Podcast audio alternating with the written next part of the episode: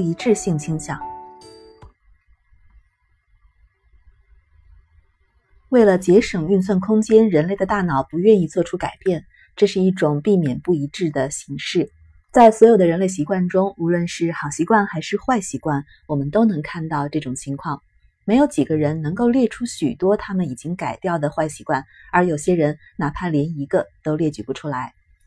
与此相反，几乎每个人都有大量持续很久的坏习惯，尽管他们自己也知道这些习惯不好。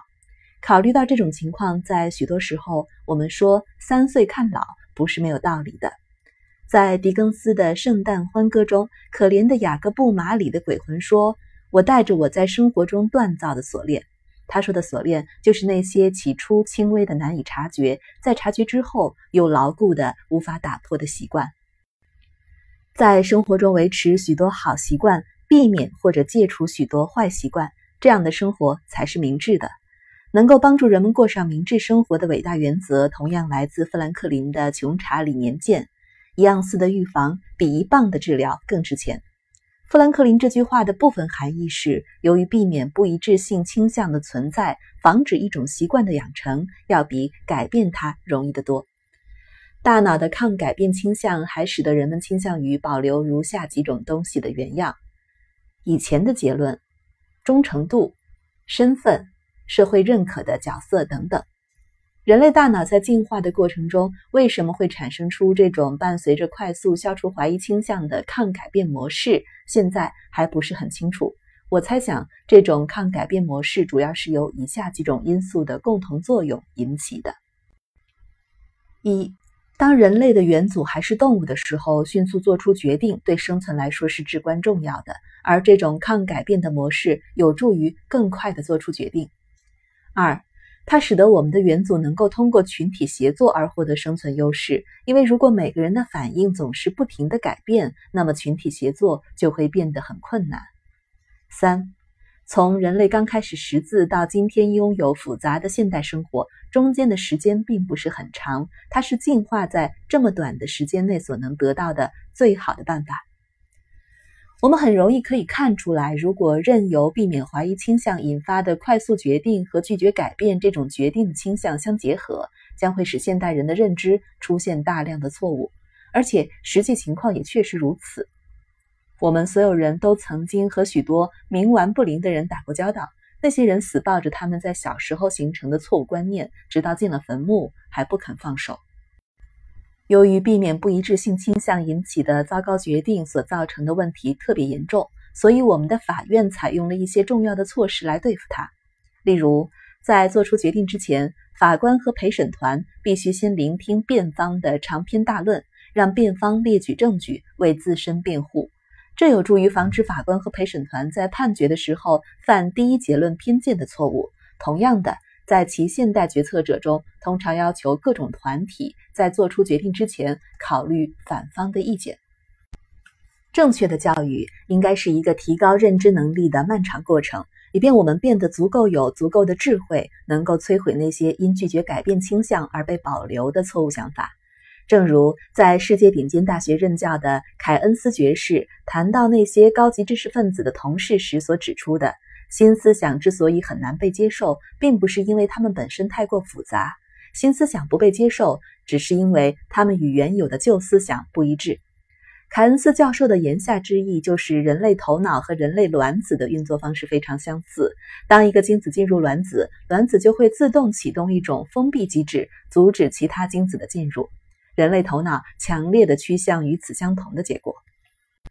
所以人们倾向于累积大量僵化的结论和态度，而且并不经常去检查，更不会去改变，即便有大量的证据表明他们是错误的。社会科学院系就会发生这样的情况，比如说，曾经有人认为弗洛伊德应该是加州理工学院心理学教授的唯一人选。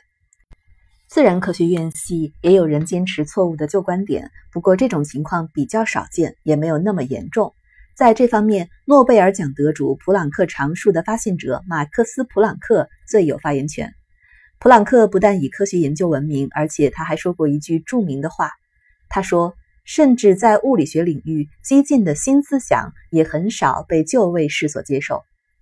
与此相反，普朗克说，唯有新的一代成长起来，较少受到旧理论毒害的他们，才能接受新理论。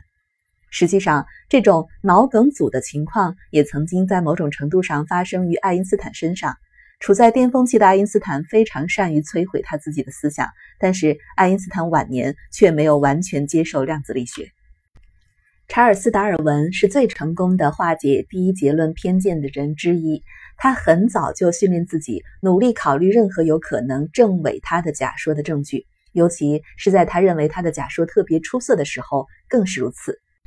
与达尔文相反的做法，现在被称为确认偏见，这是一个贬义词。达尔文采用这样的做法，是因为他清楚地认识到人类会由于天生的避免不一致倾向而犯认知错误。他本身是一个伟大的例子，证明了心理学洞见一旦被正确的使用，就能够对人类历史上最优秀的思想有所贡献。避免不一致性倾向给文明社会带来了许多良好的影响。例如，大多数人在生活中不会表现出与他们的公共责任、新的或旧的公共认同不一致的行动，而是会忠于职守，扮演好牧师、医生、公民、士兵、配偶、教师、职员等角色。避免不一致性倾向而造成的结果之一是，人们在获取新身份的过程中做出的重大牺牲，将会提高他们对这种新身份的忠诚度。毕竟，如果他们认为某样东西并不好，却又为之做出重大牺牲，那么他们的行为将会显得和他们的思想很不一致。所以，文明社会发明了许多庄严肃穆的入会仪式，这些仪式通常是公开举行的，能够让新成员更加忠心。庄严的仪式能够强化好的关系，也能够强化坏的关系。黑手党新成员因为投名状而对组织更加忠诚。德国军官因为血誓而对希特勒更加忠心，这些都是避免不一致性倾向引发的后果。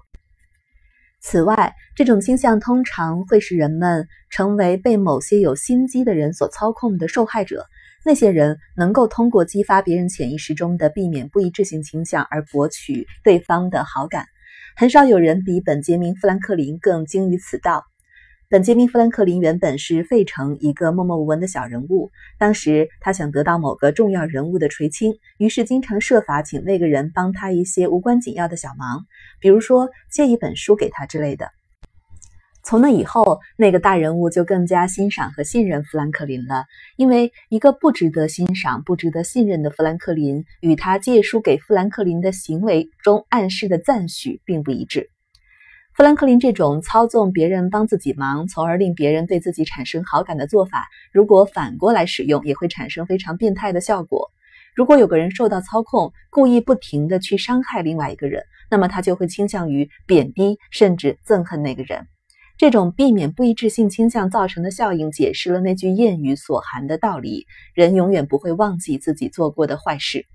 这种效应也解释了监狱中的看守和囚犯势不两立的现象。许多看守会虐待囚犯，这种做法使他们更加讨厌和憎恨囚犯；而那些被当作畜生一样的囚犯，又会反过来仇视看守。若要消除监狱中囚犯和看守之间相互敌视的心理，狱方应该持续不断地致力于：一、从一开始就防止虐待囚犯；二、虐囚现象出现时，要立刻予以制止，因为它会像瘟疫一样蔓延扩散。如果在更有远见的教育的帮助下，我们对这个问题能够获得更多的心理学认知，那么我们也许能够提高美国军队的整体效率。避免不一致性倾向是如此强大，乃至一个人只要假装拥有某种身份、习惯或者结论，他自己通常会信以为真。因而，许多扮演哈姆雷特的演员会在某种程度上相信自己就是那位丹麦王子。许多装好人的伪善者的道德水平确实得到了提高。许多假装公正无私的法官和陪审团确实会做到公正无私。许多辩护律师或者其他观点的鼓吹者最后会相信他们从前只是假装相信的东西。避免不一致性倾向造成了维持现状倾向，给合理的教育造成了巨大的伤害，但它也带来了许多好处。避免不一致性倾向导致教师不太可能把自己不相信的知识教给学生，所以临床医学教育要求学生必须遵守“先看后做再教”的原则，只有自己看过和做过的才能教给别人。当然。教育过程有能力影响教师认知，这未必总是对社会有益。当这种能力流入政见传播和邪教教育传播时，通常会给社会造成糟糕的影响。例如，当年轻的学生被灌输了值得怀疑的政治理念，然后热忱地将这些理念推销给我们其他人时，现代教育就会给社会造成很大的破坏。这种推销很少能使其他人信服，但是学生会把他们所推销的东西变成他们自己的思维习惯，从而受到永久的伤害。我认为那些有这种风气的教育机构是很不负责任的。在一个人心智尚未完全成熟之前，不能给他的头脑套上一些锁链，这是非常重要的。